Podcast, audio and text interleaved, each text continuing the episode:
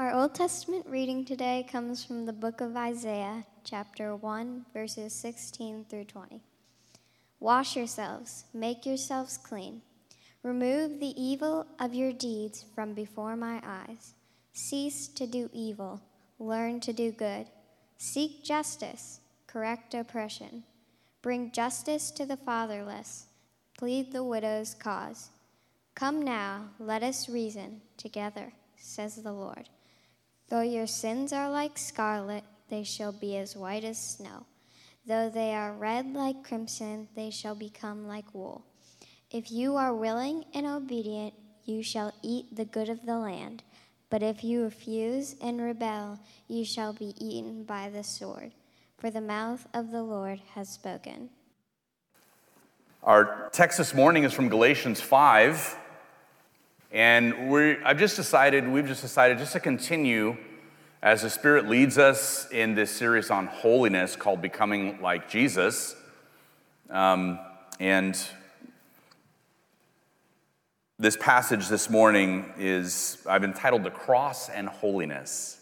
Sort of what it means for us to pursue holiness in light of the crucified Jesus and in light of the cross. Verse 16, Galatians 5:16. this is the word of God. But I say, walk by the Spirit, and you will not gratify the desires of the flesh.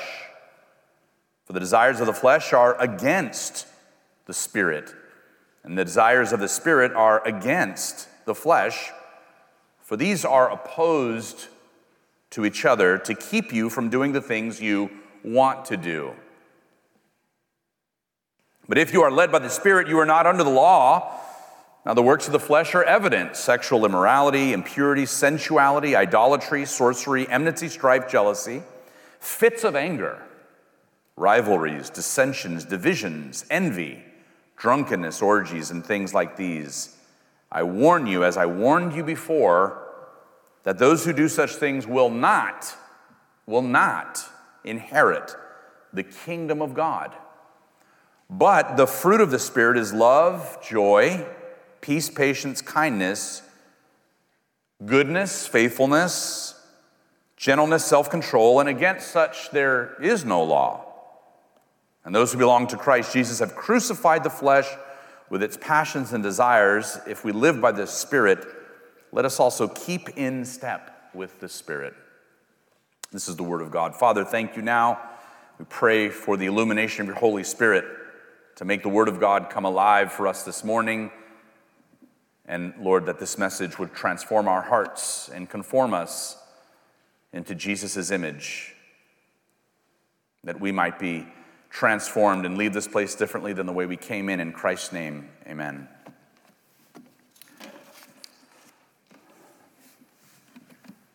I've been here now six years, and I have really tiptoed around some of my past. I have, I have not wanted to talk a lot about a big swath of a big, big period of my life where I was not serving the Lord.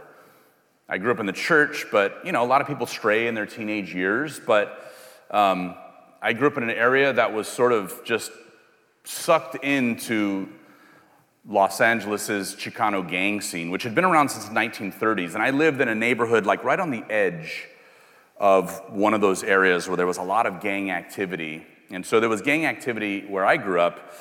And by 11 or 12, friends of mine whose older brothers were from gangs, they started sort of dressing a certain way, and I didn't realize as I was copying the way they dressed, I kind of looked like a little gang member. I didn't realize it.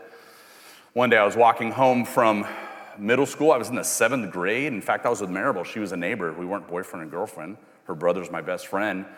And about 10 or 11 guys just ran up on me, asked what gang I was from. I didn't even know what they were talking about. And I got jumped, I got beat up. And that started to happen a lot. And in 1987, 88, 87, 88, um, the pressure became too much, and I got jumped into one of Los Angeles' oldest Chicano gangs. Been around since the 1930s or 40s, the Zoot Suit Riot. Some of you know what that is.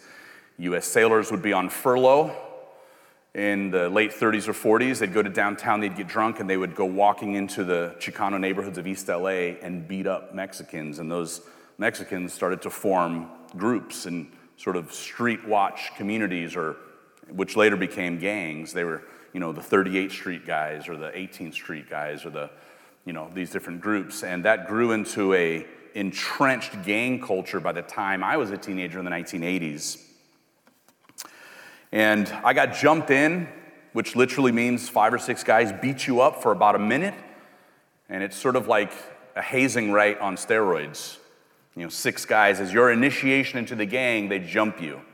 And they're not just sort of like pushing you around, I mean, they're, they're giving you all they got, they got. And I stood up from that after about a minute, and my lip was split, and my eye was swollen, and my temple was, you know, had the swelling like half of a softball. And after that, they shake hands and they, you know, they hug you and they, you're one of us now. That's kind of the initiation. And um, I spent my teenage years, you know, learning to be tough and never showing fear. but I was always afraid. And, you know, gangs kill their enemies not because they're bloodthirsty, but because they fear their enemies, because they're afraid of them. It's sort of kill or be killed. My first week in, sort of a week after I got jumped in, I think it was the summer, I went to the funeral of a 17 year old, Victor Mendez. And he was the guy who had bullied me in elementary and junior high school. He was a few years older than me. And I remember once in the seventh grade, he slapped me across the face in front of a bunch of people because I liked the girl that he liked. And I was terrified of him, but I was humiliated and embarrassed. And that was sort of the beginning of my hatred for him. Little did I know years later, when I got jumped into and initiated into one of those gangs, the gang I got into, I found that um, I was at the funeral of a guy I hated, this guy Victor Mendez, because the gang I got into, little did I know, were friends with his gang. They were like allies. And there were hundreds of people at this guy's funeral. He was 17 years old. He had got shot by a rival gang walking across the street and died right there in the intersection on a hot summer day. And a week later, I was at his funeral. And the guys from my gang that I was just getting to know, they all loved and respected this guy. And so there's hundreds of people crying and weeping over him, multiple, you know, girlfriends or ex-girlfriends crying. And it was a surreal experience because I was the only person in the building who hated him. I hated the guy. And I was sort of robbed of my chance for revenge, you know? And it was just a, it was just a surreal feeling. I hated him because he had bullied me. You know, the things we fear, we ultimately grow to hate. Some people think God is a bully. And because of that, they hate him. You know? Our world has this misconception about God, and they think that God is out to get him, or the popular image of God is someone who wants to destroy them for every little misstep. And so they hate God, but that's because they don't understand the gospel. See, in normal religion, the motivation for morality is fear based. But in gospel Christianity, the motivation is love that flows from the cross. So normal religion says, I've really messed things up. My dad is going to kill me. But the gospel says, I've really messed things up. I better call my dad. And that becomes a huge motivating factor for holiness. This this understanding of what the gospel really is, this understanding of who God really is, this understanding that, that we don't have to fear God if we have embraced and understand the gospel. When you know that one slip up doesn't mean the end of you. I mean, you can understand how someone would not want to serve the Lord if that was the case. If one slip up meant it's over for you, right? I mean, no relationship can endure that. You think of, I was recently thinking this week about how, you know, the children of CEOs who get hired on in companies, They thrive often because they're not afraid to get fired. You know, there's freedom to fail there. So they can be innovative and creative and have, you know, 45 ideas fall flat, but the 46th one hits gold because they've had this freedom to fail, because they know that, well, dad's running the corporation and he's not going to get rid of me.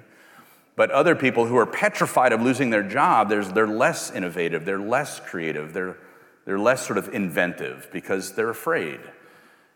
And when you think about that dynamic with God, you can think about how paralyzing that is, right? I mean, think about it. That one slip up means it's over for you. Why would anybody, how could anybody be able to serve God like that, right?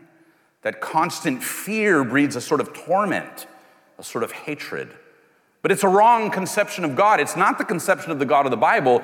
It's a sort of secular, worldly, fallen idea of what religion is that has crept in even to churches and Christians, and we've sort of unwittingly imported that into the gospel. But that's not the gospel. That's not what the gospel is. There's a freedom in Christ we have, a freedom, a sort of moral freedom.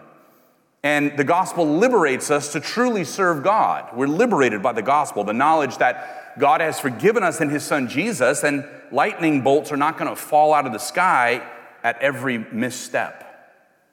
And so we're liberated. We can rest securely in the knowledge of God's love for us, just like your children rest securely in your love. And homes that, that don't have that overwhelming sense of love, children grow to hate their parents. It's dysfunctional. They experience more condemnation than love. You know, more authoritarianism than forgiveness and grace. But the gospel tells us, the gospel declares, the gospel yells to us that we're free from condemnation in Jesus Christ.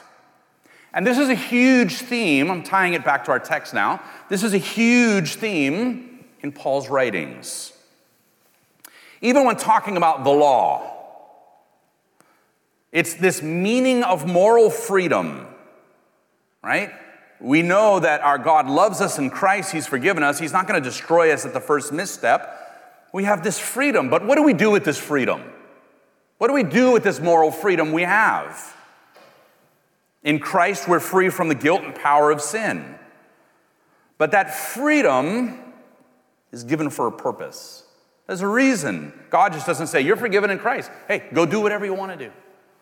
Right? There's a, there's a purpose that we've been liberated from the condemning power and guilt of our sins.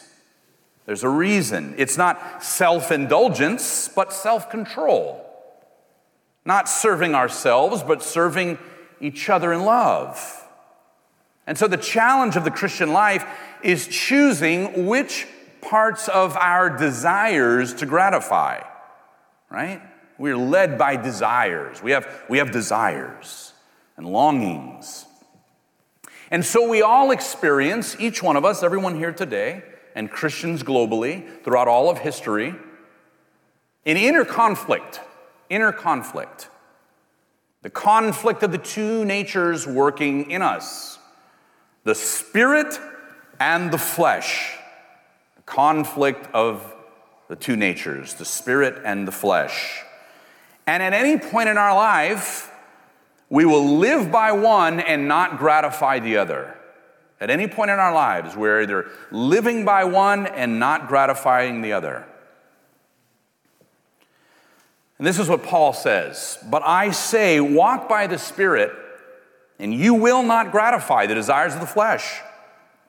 For the desires of the flesh are against the Spirit, and the desires of the Spirit are against the flesh, for these are opposed to each other to keep you from doing the things you want to do. Who knows that struggle? Yes. Amen.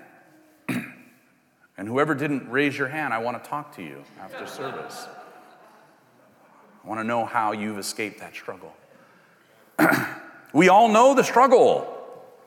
We have experienced that struggle. It is sort of the, the, the, the ground of our existence as believers. But if we're Christians, if we're believers, if we love Jesus, we might ask why, why do the flesh and the spirit oppose each other? Why the struggle? Why isn't there this sort of harmony within? Why is there so much conflict? Well, just to define a little bit of, of, these terms, it's important for us to know that the flesh doesn't refer to our physical nature as opposed to our spiritual nature. As if physical matter is bad, but spiritual matter is good. That's sort of a Platonic idea that sort of crept into Christian thinking centuries ago and has lingered with us to this day. That material matter is bad, spiritual matter is good. You know, Plato, said, you know, the, pris- the, the body is the prison of the soul, so death sort of liberates us.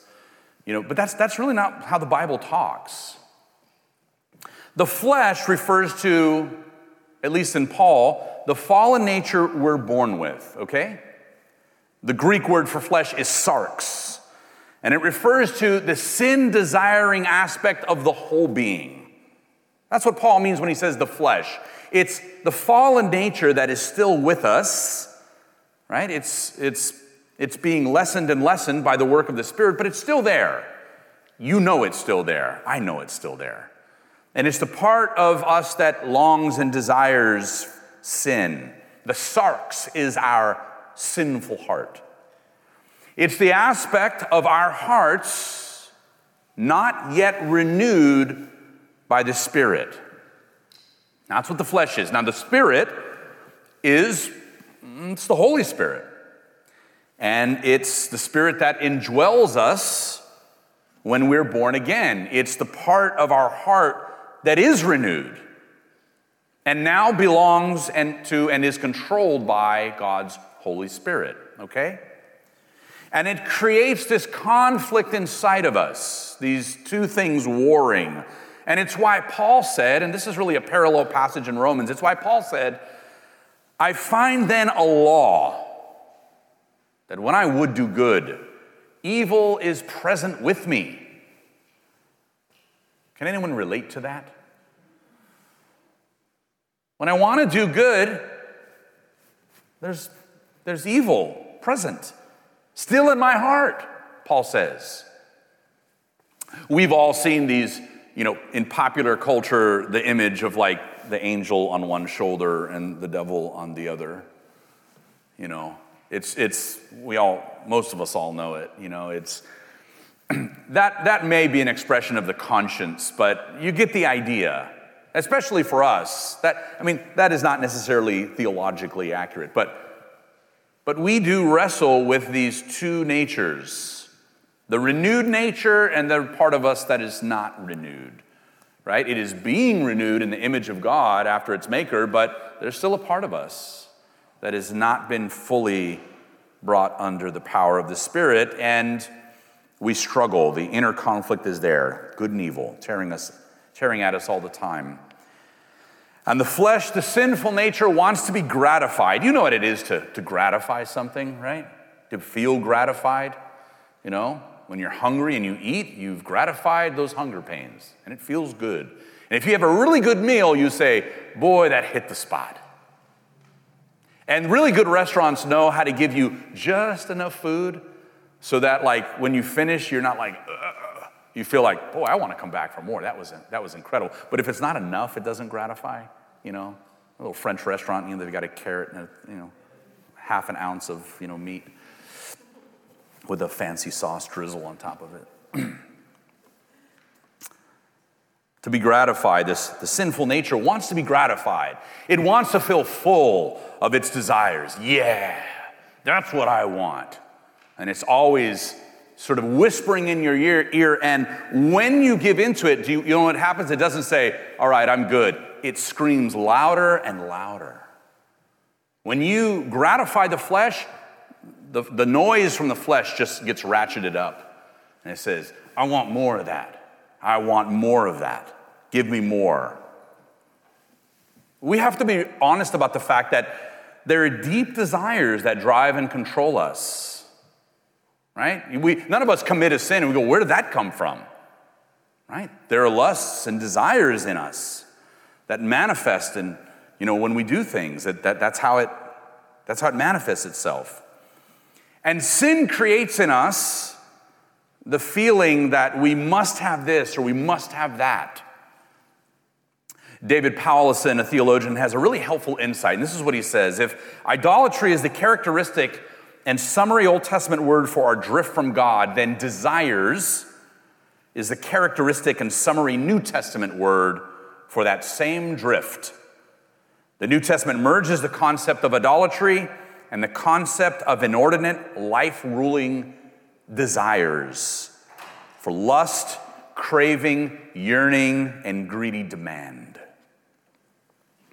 I've been around quite a few junkies in my day, people who, before their addiction, they held a job, they had nice marriages, they were good neighbors, they had a social life, they were respectable.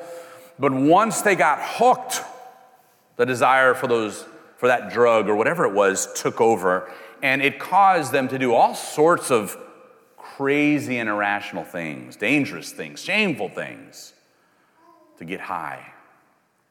Their desire became uncontrollable, destroying family relationships and careers and friendships, and sometimes landing them in jail. I've seen it.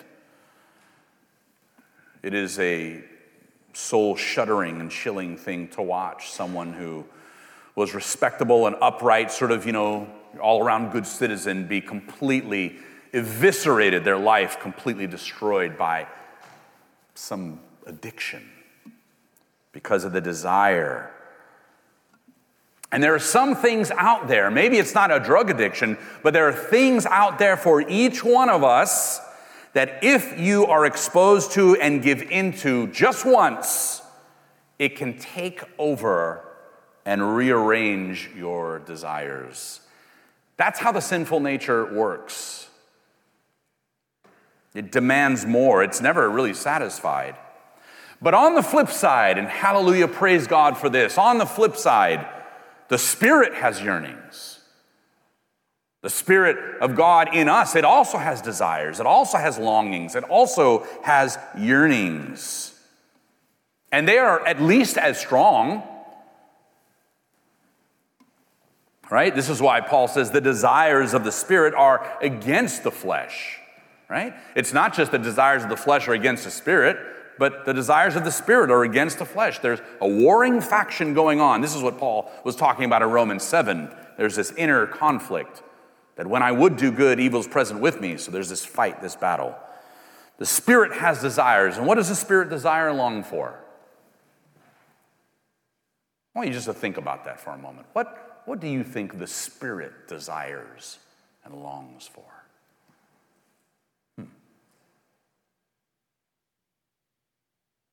The Spirit longs to show us Christ, to make us like Christ. It yearns to make us like Jesus, our Savior, God's Son, because we are sons and daughters.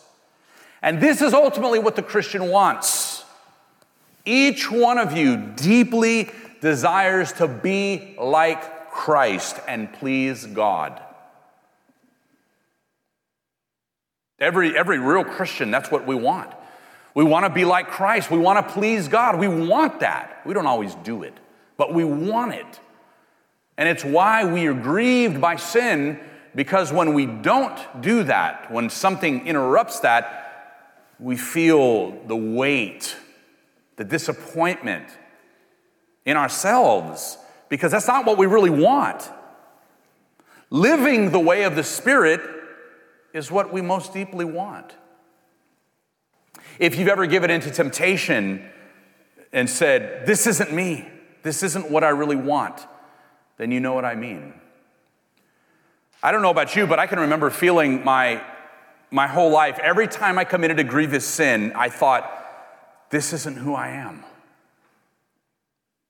Bitterly assessing the, way, the ways I had fallen short, or willfully given into a sin and then feeling the the conviction of that and thought to myself, this isn't who I am. And it was the Spirit saying, this isn't who you are.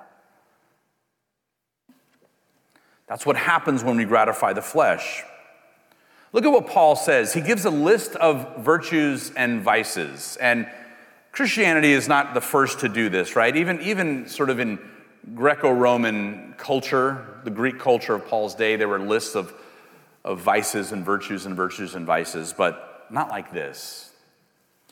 Now, the works of the flesh are evidence sexual immorality, impurity, and sensuality. All of those three words belong to the same category inordinate sexual desires Sex is a gift from God.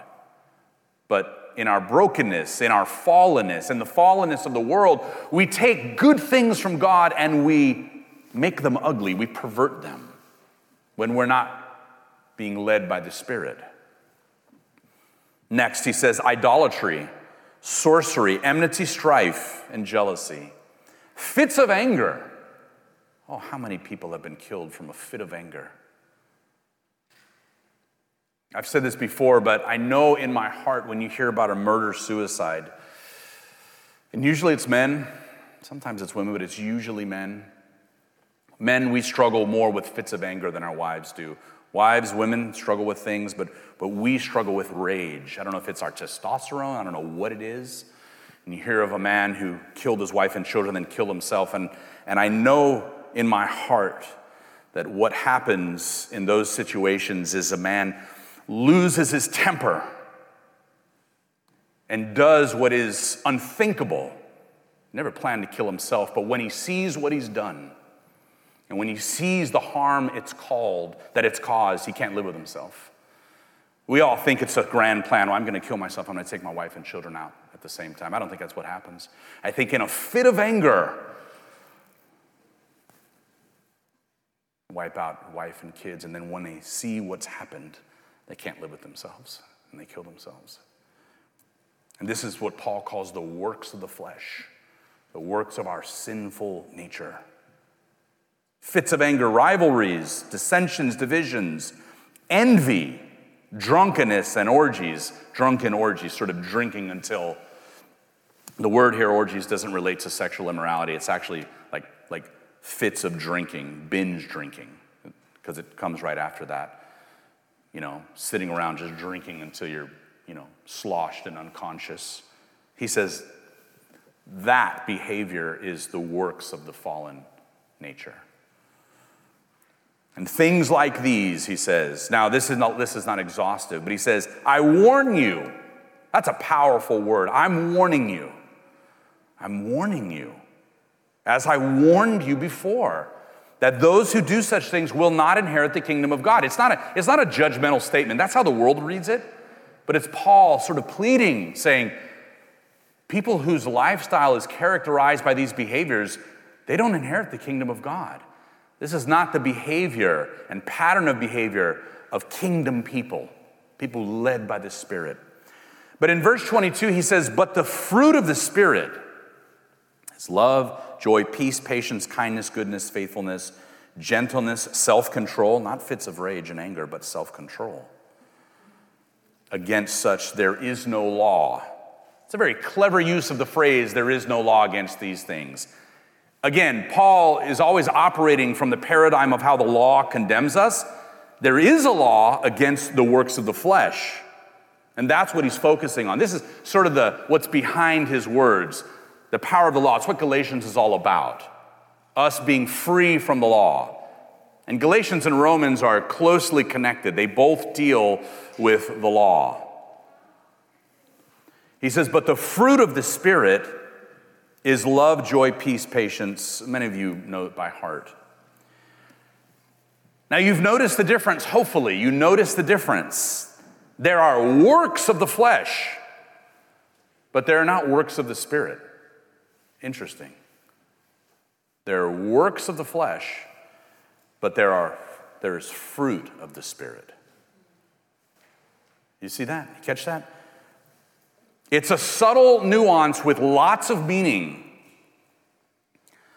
The Greek word ergon for work is that which displays itself in any kind of deed or action. So Paul naturally is thinking of the law. But fruit, karpos, is the product or outcome of something. In other words, the things that glorify God and the things that displease God are not manifested the same way through our, through our work.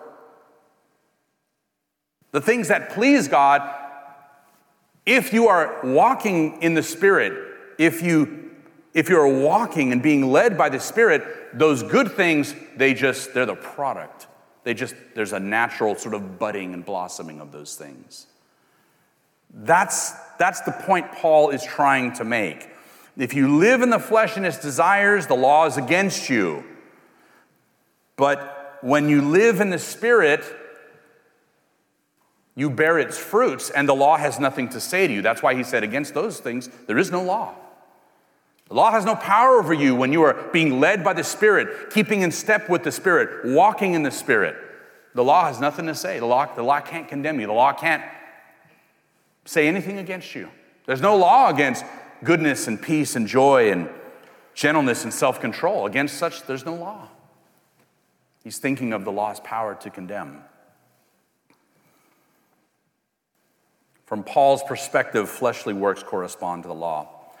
So, how can we be led by the Spirit? How can we bear its fruit? How can we ensure the desires of the Spirit predominate over the desires of the flesh?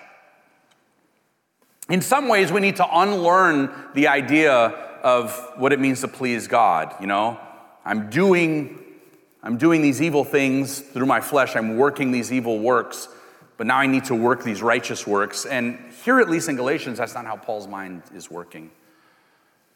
If you're living in the Spirit, if you're being led by the Spirit, if you're walking in the Spirit, those, those good things will just naturally blossom and, and bud. So, how can we bear those fruits? How can we blossom and bud?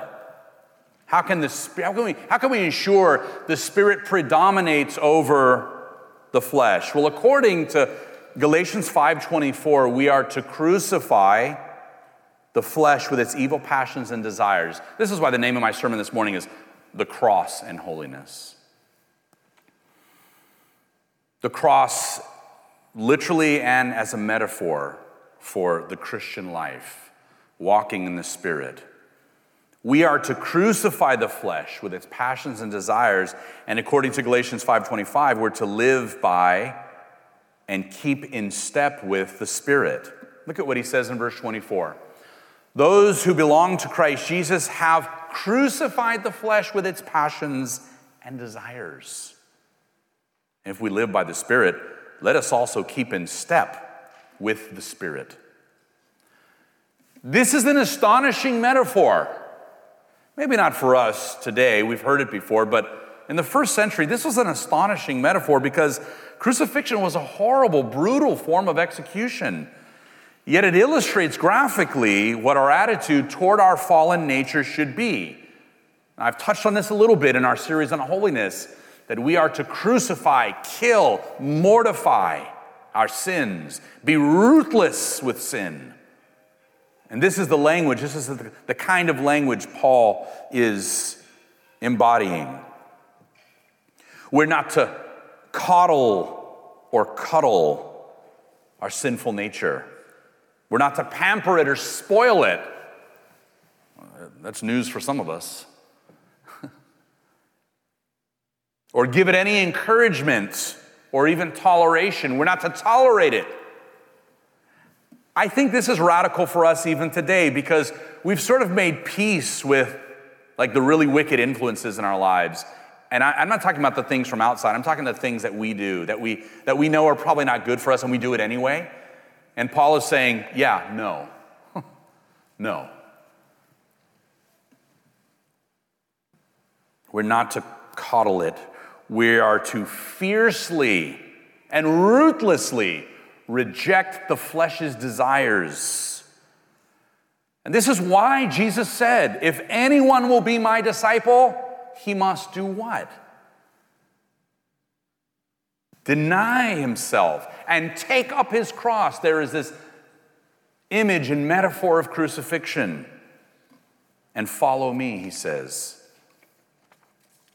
Paul is telling us that Christ's people nail the flesh to the cross every day. Every day we die, every day we mortify, every day we crucify. We're in this battle for our lives. You have to serve the Lord like your life depends on it because it does. Your eternal life depends on it. What things in your life do you need to crucify? Give us space for a moment. Let's think about that. What do you need to crucify? What needs to be nailed to the cross in your life? What fleshly desires that you currently gratify need to be destroyed and extinguished? Is it sexual immorality, impurity, sensuality, idolatry, sorcery, enmity, strife, jealousy, fits of anger, rivalries, dissensions, divisions, envy, drunkenness? John Stott says if we're not ready to crucify ourselves in this decisive manner, we will soon find that we are crucifying the Son of God all over again. The essence of apostasy is changing sides from that of the crucified to that of the crucifiers. It's a reference to a passage in Hebrews chapter 6. That when we willfully sin, we crucify the Lord of glory afresh. Romans 6 6, and I'm wrapping up here with just a couple verses I want us to look at before we close. We know that our old self was crucified with him in order that the body of sin might be brought to nothing, so that we would no longer be enslaved to sin. And then later on in Galatians, but far be it from me to boast except in the cross of our Lord Jesus Christ, by which the world has been crucified to me and I to the world. Paul has expanded on the act of Jesus' crucifixion and created a world of symbolic and metaphorical theological meaning which shape our Christian lives.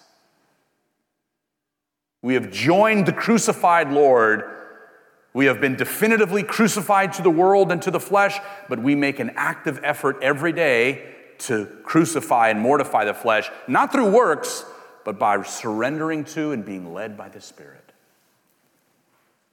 We've been crucified with Christ by faith, but we also take action to crucify our old nature. This is holiness. If you haven't heard anything I've said so far, hear this. This is the last thing I'm going to say. This is holiness led by and accomplished by the Spirit, not by our efforts, not by trying harder. We all know that doesn't work, right? We have to let the Spirit have its way. And when the Spirit has its way in us, when we yield to the Spirit, when we don't grieve the Holy Spirit, it bears the fruit of holiness and righteousness. The freedom from condemning guilt is already a reality. The desire to please God, it's already there. All we need to do is keep in step with the Spirit. Amen. Let's pray. Father, thank you now for liberation from the guilt and condemnation of the law. That Christ, the faithful one, who perfectly obeyed the law of God, his righteousness counts for us by faith. And we've been liberated and freed. But we've been freed to serve others, to gratify the Spirit, to be motivated, and to live by love for one another. Not to gratify our flesh, but rather to gratify the Spirit. That not through our works, but through the Spirit, we would bear the fruits of holiness and righteousness love, joy, peace, patience, peace, self control. These are things which the law cannot condemn because they flow out of your own moral character, your heart, O God. Guide us and lead us now in this path through the power of your Spirit, not in our own power and strength. In Jesus' name we pray. Amen.